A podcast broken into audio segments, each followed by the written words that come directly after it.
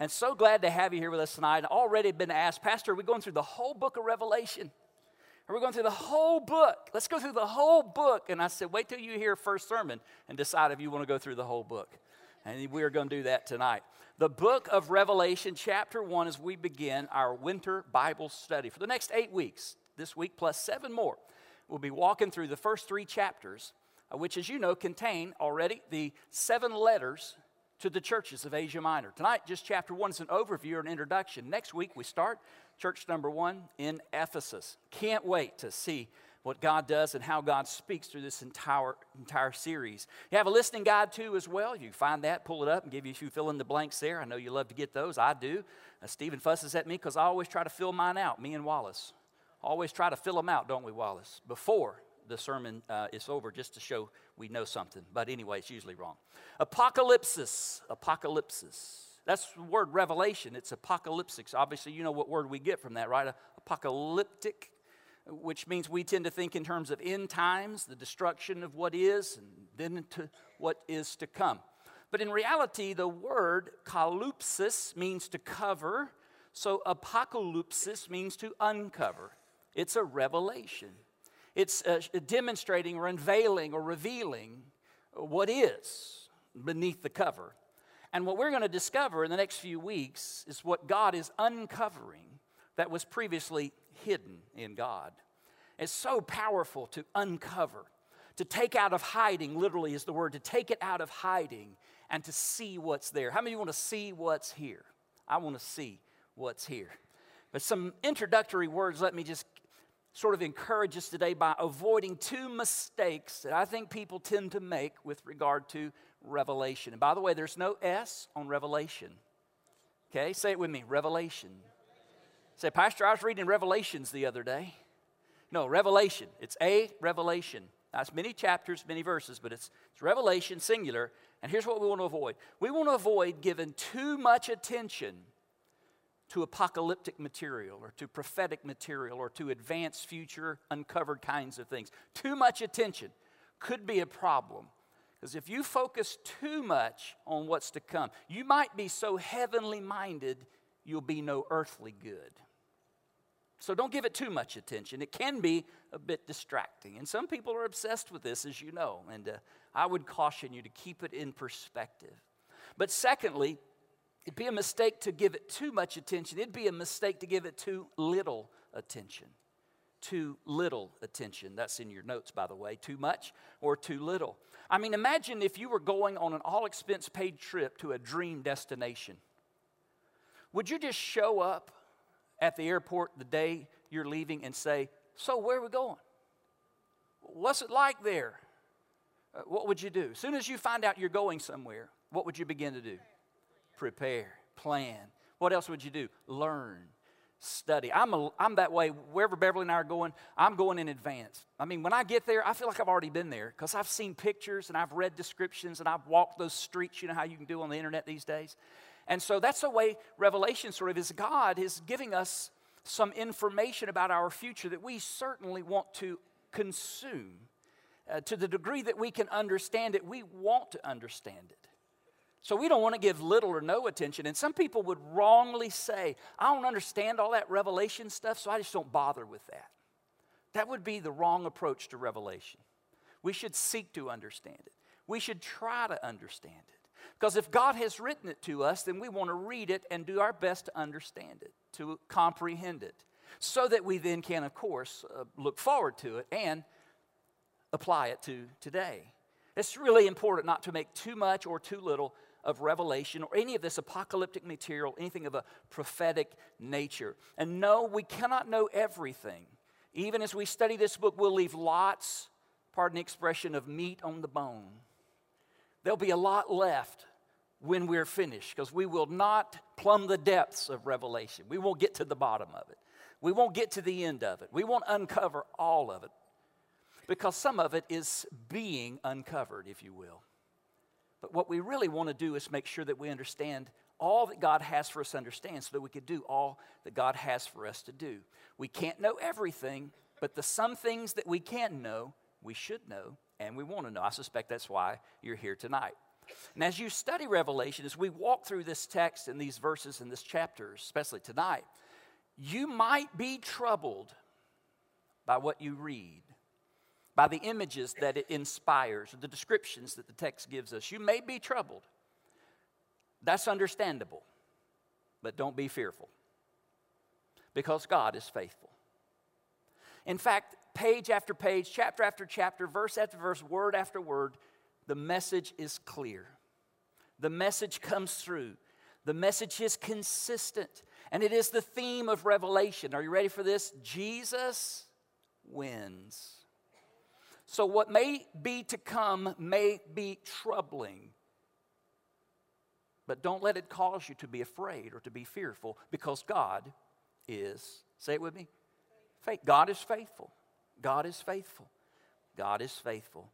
Jesus wins, and the good news is, so does his church, his body, and that'd be you and me who are redeemed, born again, bought with the blood, and saved by Jesus. We win with him. So the theme of Revelation, Jesus wins, and the point, the point is not to get lost in the future, but to look forward to the future. And the point is to live in the presence, presence, still on Christmas, present T, with a view toward the future. So imagine riding in your automobile, driving your car, and you occasionally look down at the dash and then look up again where you're going. So you almost sort of have an eye down and an eye up. Those gauges are telling you something. You, you, you don't always look out. Sometimes you look down. You don't always look down. Sometimes you look out. So imagine prophetic scripture, revelation, apocalyptic material draws our eye and our attention and our focus to what is beyond and out there and, and, and, and, and still to come, which is good. We need that perspective. But just let that then cause us to look back down where we are because we have to live today. We don't run off the road, right? We don't want to run off in a ditch. We don't want to get all in a problem here. We want to keep between the ditches and keep making progress, keep going forward with a view towards ultimately where we're going to end up. So that really is an important aspect of Revelation. And how do we do that? Well, let me give you a few phrases here. And number one, we, we read Revelation to prepare to prepare. That's your blank there for you under point live in the present with a view toward the future. Prepare. Prepare for what's coming. Be ready for what's out there. Don't be surprised by it. Don't be caught off guard by it. Be thinking in advance of it and be prepared for what's to come. Be faithful. Be faithful. Trust. Trust the Lord. These are recurring themes in the scriptures that we want to remind ourselves that even as we read Revelation, trouble may be coming. Be prepared. Be faithful in the midst of difficulty, trials, and tribulation. Trust Him when it does come, because it will come. Endure hardships, difficulties, trials, persecution. As I was thinking through this text, I was pulled back to Peter in chapter 4 of 1 Peter. Let me turn back there and read this for you. It's one of my favorite passages of Scripture with regard to trials and tribulation, to trouble and persecution. Oh, besides that one where Jesus said, by the way, if the world hated me, it'll hate you. If the world persecutes me, it'll persecute you. Love that. But listen to this.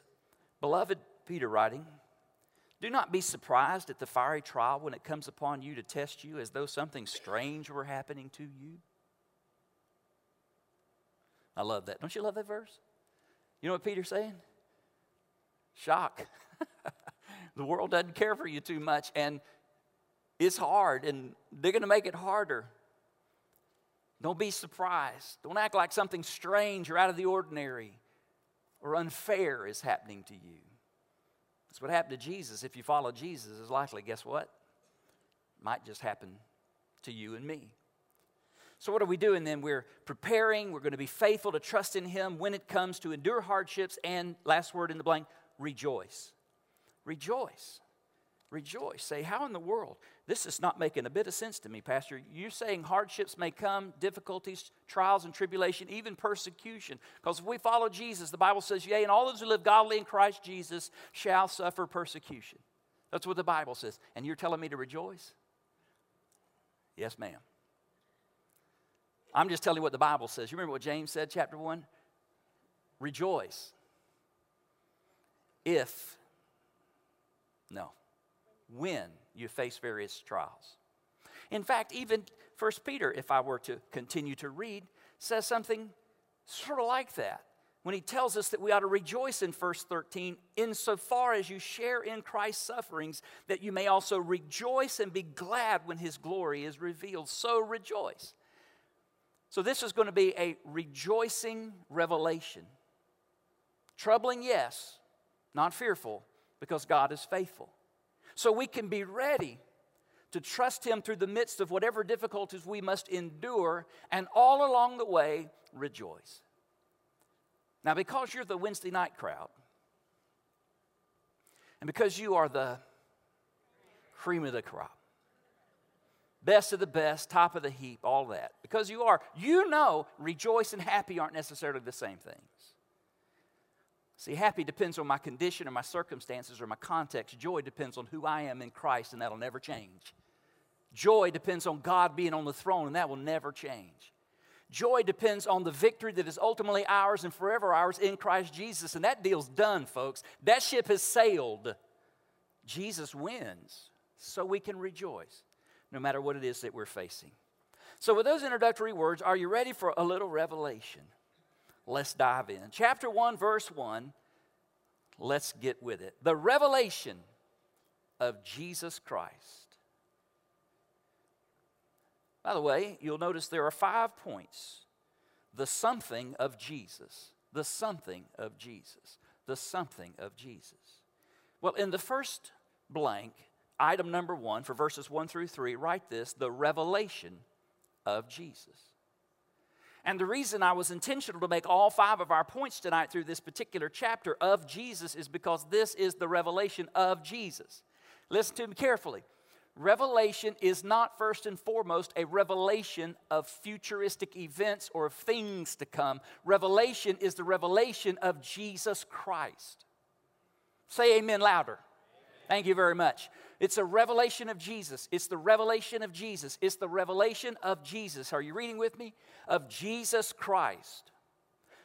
So you could look at this, you know how we do with words sometimes. It's the revelation of Jesus. Ta da, here I am and or it is the revelation of Jesus meaning the word of God through Jesus therefore the revelation of Jesus or that Jesus has revealed both work here the revelation of Jesus Christ which God gave him to show to unveil to reveal to uncover to his servants the things that must soon soon take place he made it known by sending his angel angel just means messenger you tend to think of an angel as the winged creatures that fly, you know, play the harp, sit on the cloud, you know.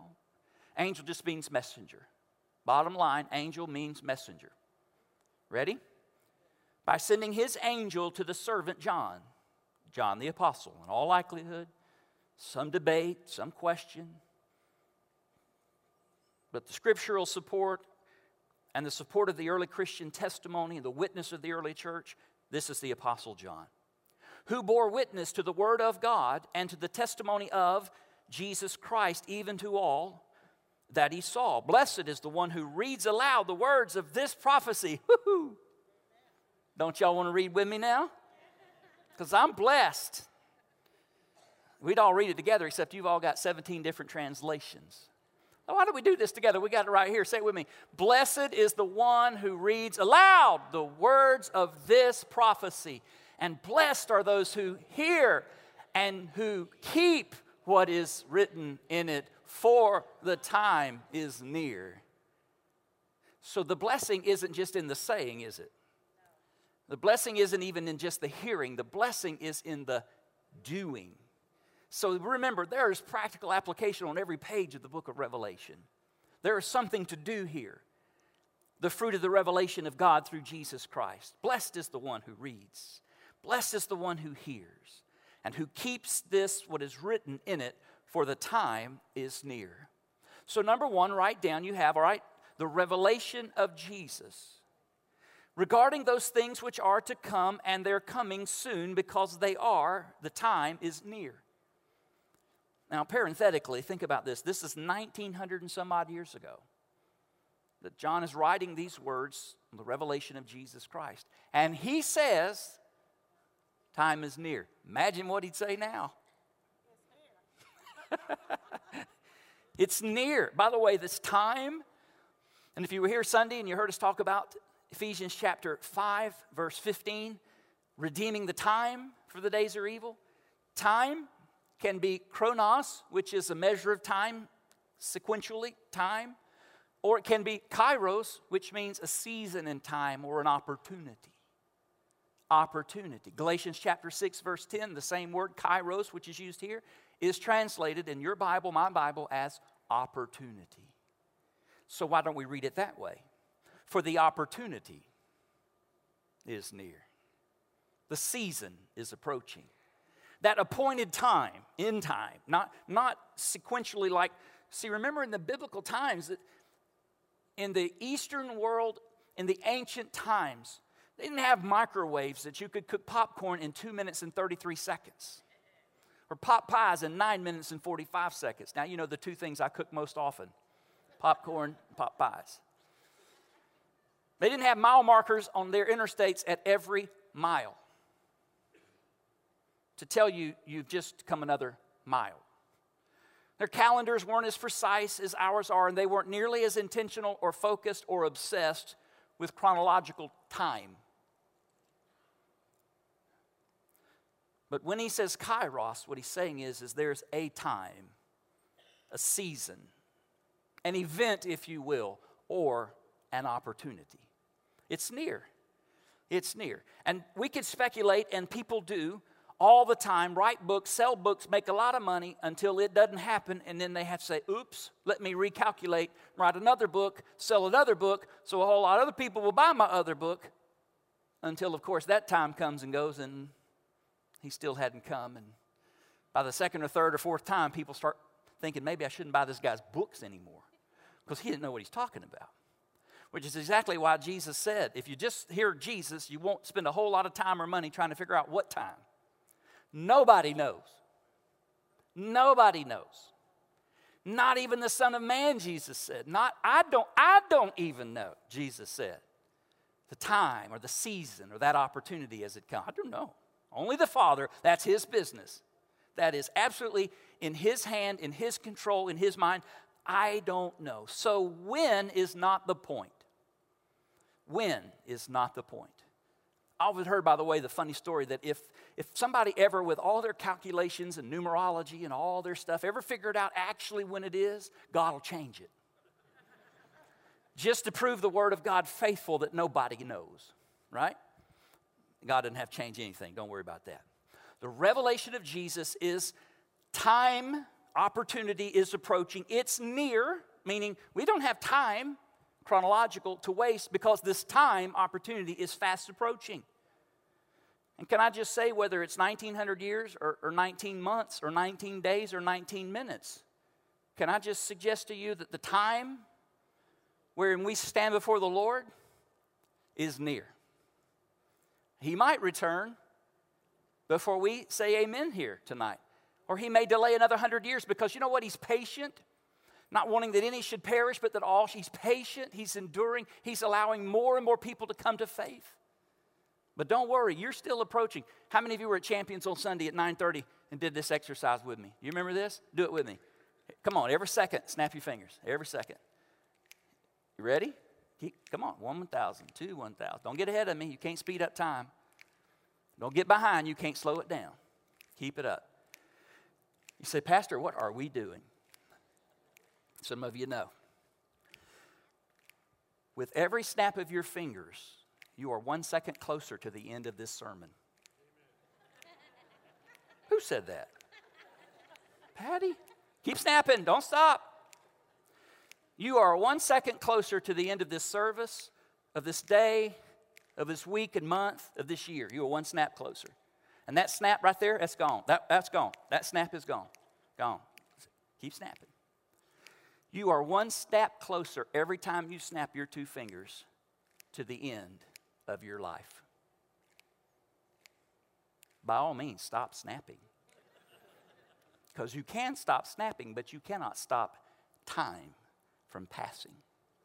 So, with every second, his return comes closer.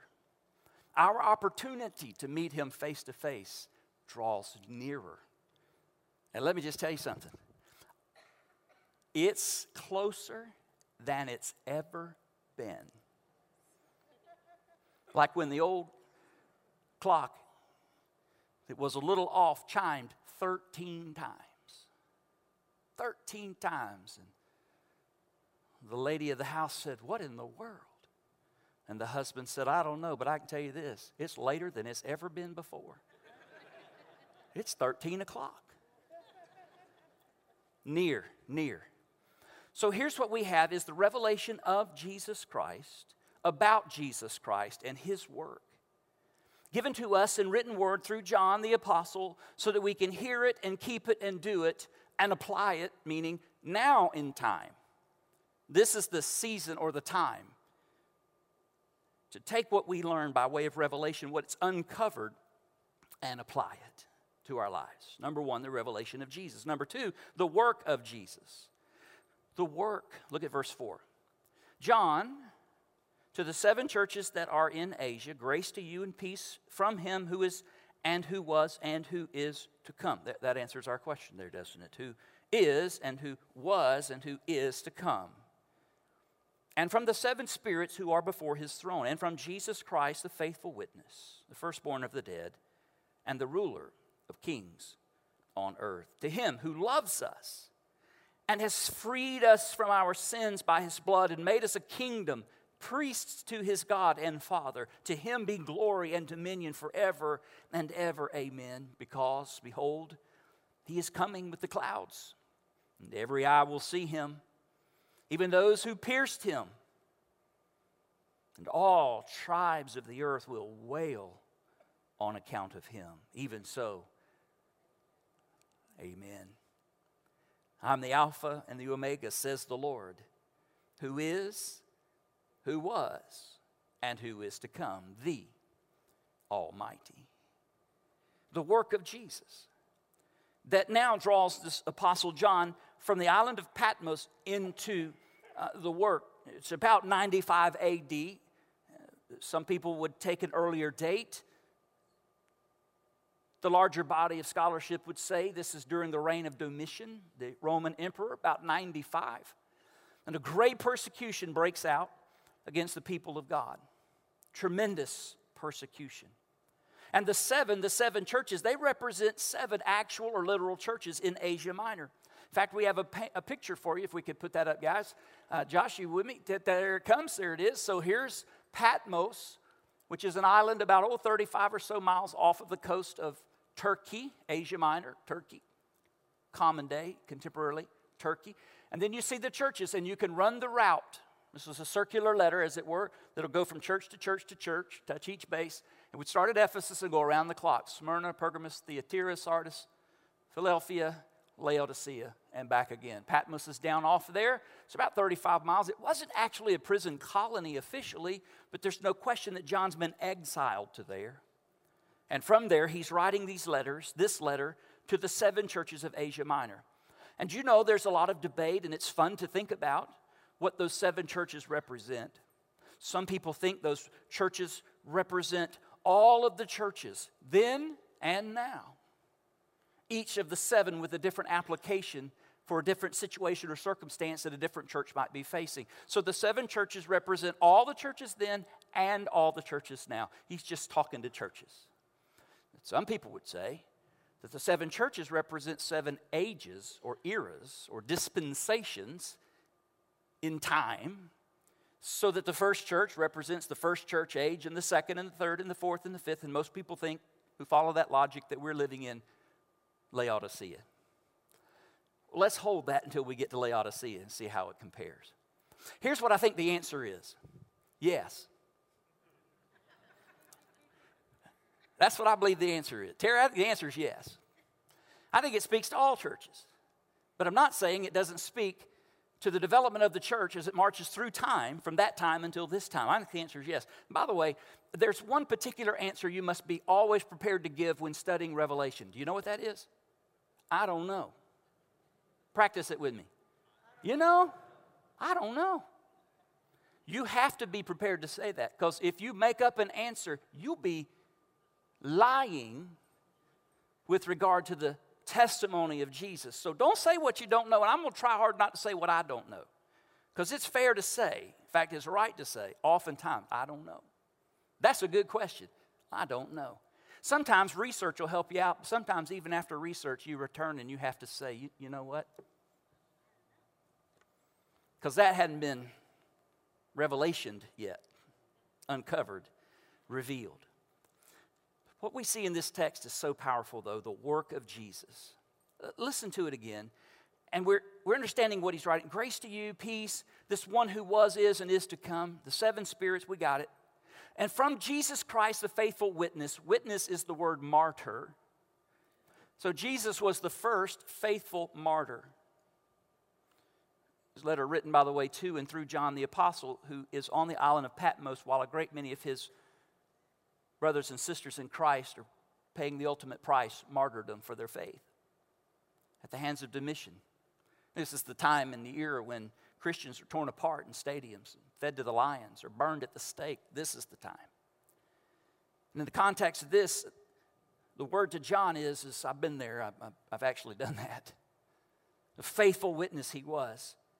But for our good, he was the firstborn from the dead, referring to the death, burial, and resurrection of Jesus and the ruler. He's ascended. He's at He's at the right hand of the Father over all the nations. To him who loves us and has freed us from our sins by his blood, which is one of the great reasons why we have nothing to fear about what there is to come. Because what's coming is God's wrath upon human sin, man's rebellion. And we are trusting in Christ, and our sin has been removed. So we stand before God clothed in the righteousness of his Son. And that's exactly how you want God to see you when God sees you. Because Jesus has purchased your clothing, put it on so that you can stand before the Father unashamed and uncondemned. Because if any man's in Christ, the old is past, behold, all things have become new. He's freed us from our sins by his blood and made us a kingdom, a community, a nation, a holy nation, priests to his God and Father. To him be glory and dominion forever and forever. Oh, and don't forget this with regard to the work of Jesus. He is coming with the clouds, and every eye will see him, even those who pierced him. So the time is near, and Jesus is coming again. So, Jesus, pre existent God, without whom nothing was made that was made. Remember John chapter 1, we've already seen this. In the beginning was the Word. The Word was God. The Word was with God. He was in the beginning. He was there. Nothing was created without Him. Pre existent God, in flesh, Emmanuel, God with us, who lived a sinless life and died on a cruel cross qualifying to take our sin upon himself and pay the penalty in full, was buried and raised again as God's stamp of approval that the price has indeed been paid, and the offering was sufficient for all. And then he ascended to the right hand of the Father, and he's waiting. You know what he's waiting for? Is it time yet? Is it time yet? Is this the season? Has the opportunity finally come so that he can come back for his church, for the body of Christ, for you and me? And it could happen at any time. Jesus was clear on that. We read in Matthew at a time and an hour you do not expect, expect it. Y'all know what rapture practice is? Has it been so long since we've done anything on end times that you've forgotten what rapture practice is? Don't hurt yourself. Only do this under the advice of a physician.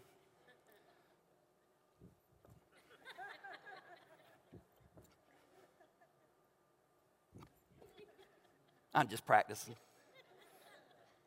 I'm just practicing. Because when the trumpet sounds and the dead in Christ are raised, we too will be caught up, raptured, rapture. We'll be caught up with him to meet the Lord in the air, and thus we'll always be with the Lord. That's coming. I'm telling you, that's coming. He is coming on the clouds. And in that moment, even those who pierced him will have to, as we read in Philippians chapter 2, every knee will bow and every tongue confess in heaven and on earth and under the earth that Jesus Christ is Lord to the glory of God. The work of Jesus is complete for us and is to be completed in and through us because salvation has come, is coming, and wonderfully will come. Number three, the words of Jesus. Don't panic. We will get you out before the rapture.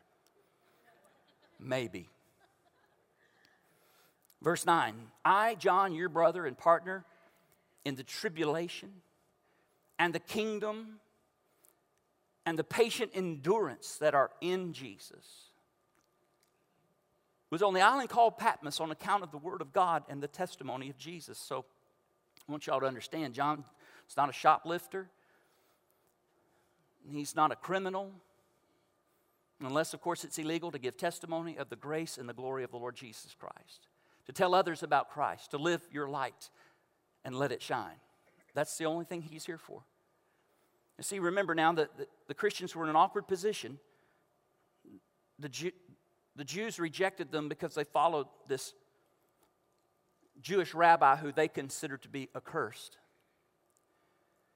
And the Greeks despised them because they made the Greeks feel awfully weird about their idols and all of their immorality, and they wouldn't play along. And the Romans hated them because they would not bow the knee or, or the head in submission and say, Caesar is Lord. They said, Jesus is Lord.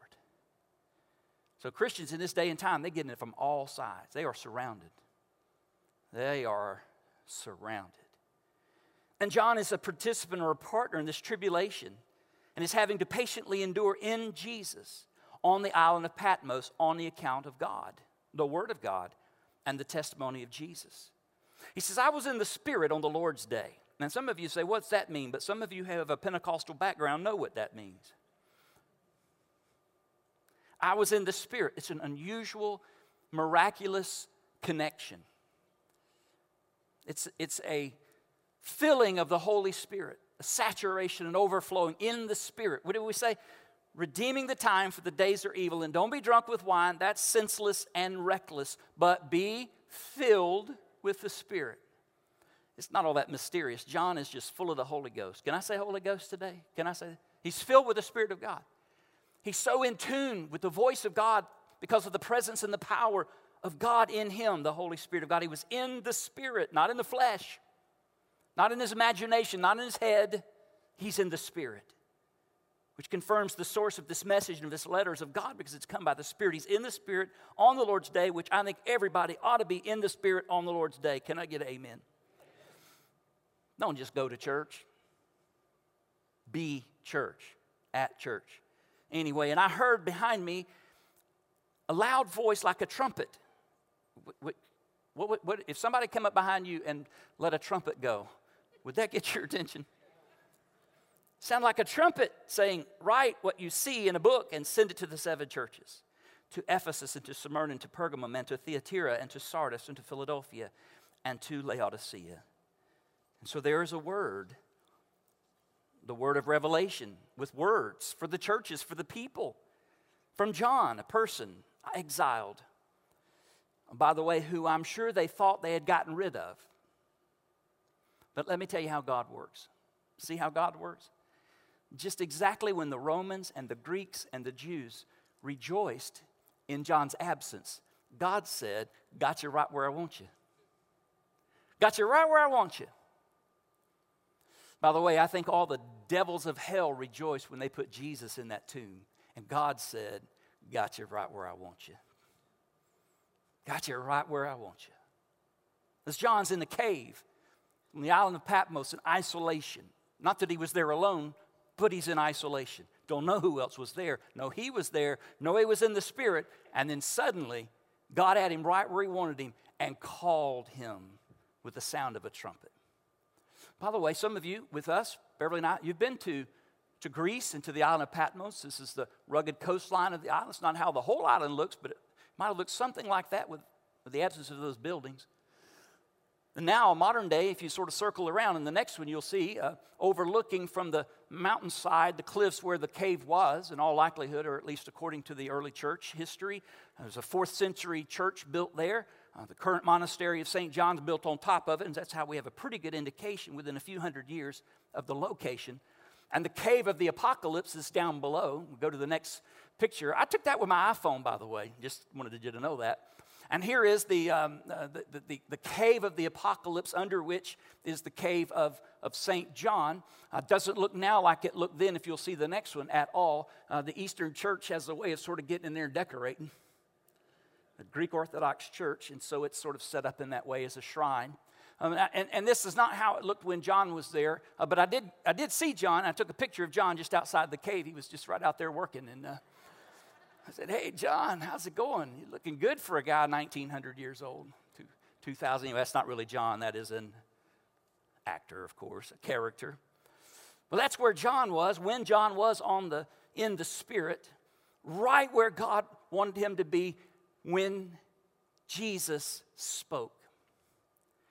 So let me, before I move on and hit the last two points quickly in Baptist minister terms.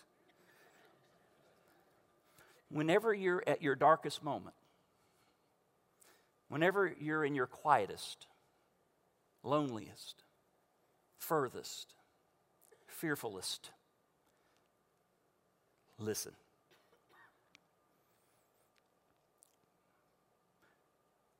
You'll be surprised how many times God finally has you at a place where you will listen to his voice. The words of Jesus and then the appearance of Jesus, and we'll wrap up. Listen to verse 12. Then I turned to see the voice that was speaking to me, and on turning, I saw seven golden lampstands. And in the midst of the lampstands, one like a son of man. That's Jesus. Read Daniel, you'll see the connection. Clothed with a long robe that seems priestly. And with a golden sash, that looks kingly around his chest. The hairs of his head were white, white like wool, like snow. See the Old Testament images of the Almighty of God. His eyes were like a flame of fire, of purity and of holiness, of perception. His feet were like burnished bronze. There's a sense there of holiness and transcendence, refined in a furnace, and his voice was like the roar of many waters. In his right hand, he held seven stars. From his mouth came a sharp two edged sword, and his face was like the sun shining in full strength. John knew what it was like to come out of that cave, facing the east, the sun to come up, and nothing to block the sun's radiant view, just to have a face full of the brilliance of the sun. But now in the spirit sees the sun and all of his glory and all of his radiance. I was wondering what you and I, what would we expect Jesus to look like if he showed up today? You know? Would he be wearing a suit? Would he be wearing jeans and a t shirt? Skinny jeans and a tight t shirt?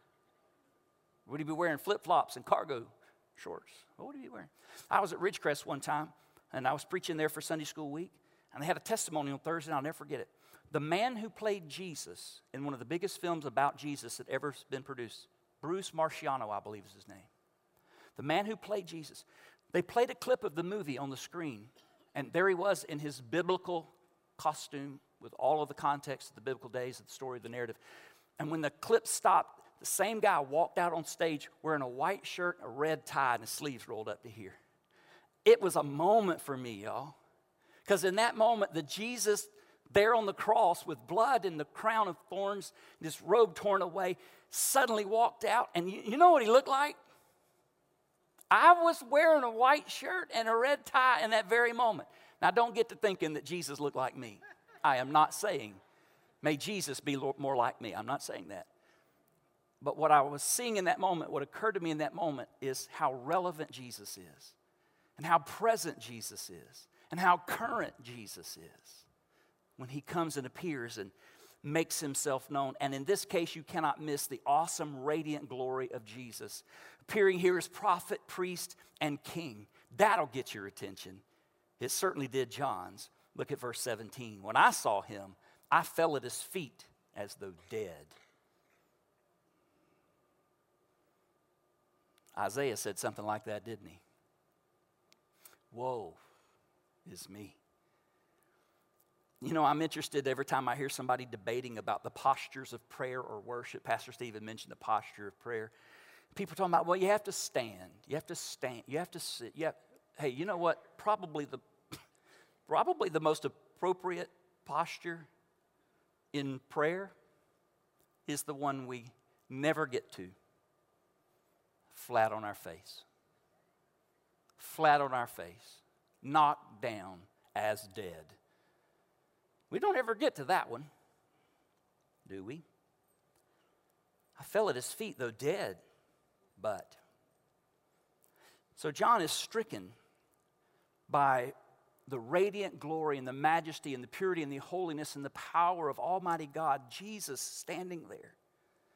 And he falls before him on the ground like dead. But, but, he laid his right hand on me.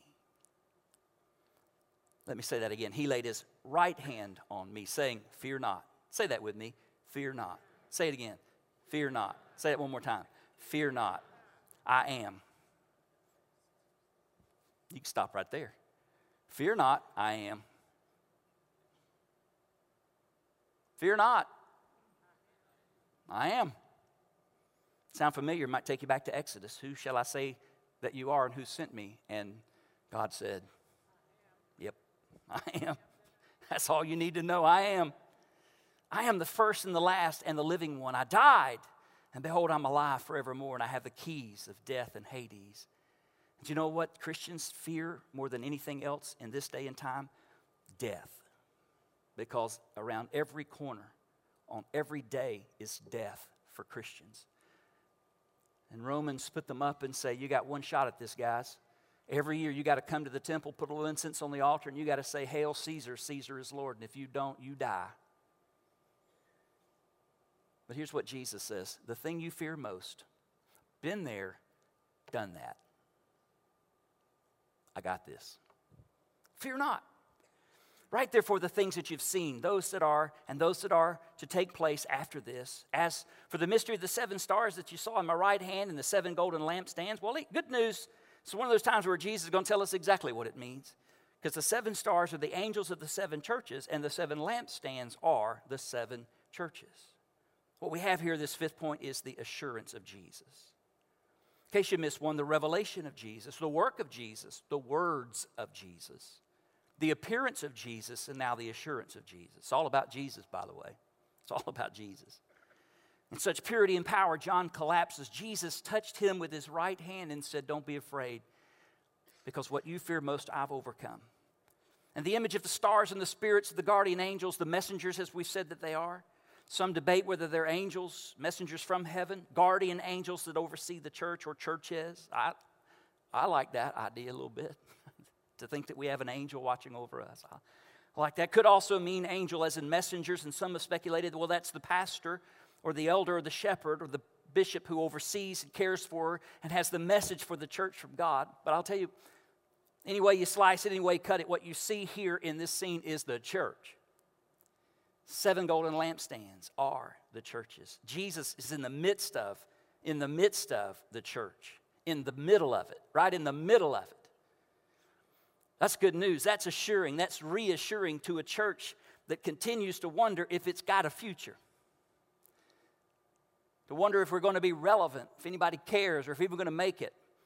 If they don't pass this, or if they don't pass that, and if they do this and don't do that, we may not even be here. And oh my goodness, they're going to tax us. So much to worry about, so much to be concerned over, so much to be afraid of, until you realize that Jesus is in the midst. Jesus is present, He's right there. And these angels are in His hand, in His hand. He's got it firmly within His grasp, in His grip. It's almost as if Jesus is saying to the church, I got you. I got you safely in my right hand. And by the way, remember that Jesus is at the Father's right hand, the place of power authority of grace and mercy. Jesus is at the Father's right hand, and the church is at the right hand of Jesus. That's a good position to be in, amen. That's a good place to be, in the right hand of Jesus. When I think about that, I think about Jesus sitting up there in all of his glory, you know, and he's at the right hand of the Father, and he looks down his right arm beyond his right shoulder, and he sees all this yuck going on in the world and the world that he's created and its creation that he was a full participant in. And he sees our politics, and he sees our social issues, he sees our tension, he sees our failures, he sees our sin and immorality, he sees our rebellion and our rejection, he sees the devastation of sin. He sees his church and he sees that fearful look on their faces. And he sees the concern of their heart and he sees their wonder if they're going to make it, if they're going to be okay, if they can do it. And then his gaze fo- focuses and sharpens from all of that yuck around him to his people, to his body, to the church, to you. And he says, Hey, look up here. I got you. Don't be afraid. I have you in my right hand. Don't fear. I got you. There's a lot of bad stuff on the horizon. That time is near. But you are in the hand of the one who, has at the hand, who created everything. I hope you won't take this personally, but I'm going to try and tell it anyway. I was walking through the hallway just a few weeks ago. Took out of here, went down the hallway. You know, the cafe, wasn't many people in there, but there was one fella in there. He's not in here, I don't think. If you are, don't tell anybody. He was sitting there and he had the TV on, or somebody had the TV on. He was sitting in front of that TV and it was saying what it says all the time. And I looked at his face, and he had the most concerned, troubled look on his face. He was into it, he was listening carefully, and it was bothering him deeply. I didn't know his name. I hadn't met him before. You know, lots of people work out in the FLC, come and go, that sort of thing. But I just walked by. I didn't really mean to be uh, ugly. I wasn't trying to be ugly. I just sort of said to him, kind of jokingly, I said, Hey, you know how that's going to turn out, right? He said, I have no idea. How many of you know what I said next? Jesus wins. And I'm here to tell you, He's got you. So, the question to close on would be this, and it's your time to take it, so I won't rush it. But what does what we learn about the future mean to you, to me today? What's the application? What does it mean? That's an important question. Because blessed is not only one who reads and hears, but the one who keeps, who does. So, what's it mean?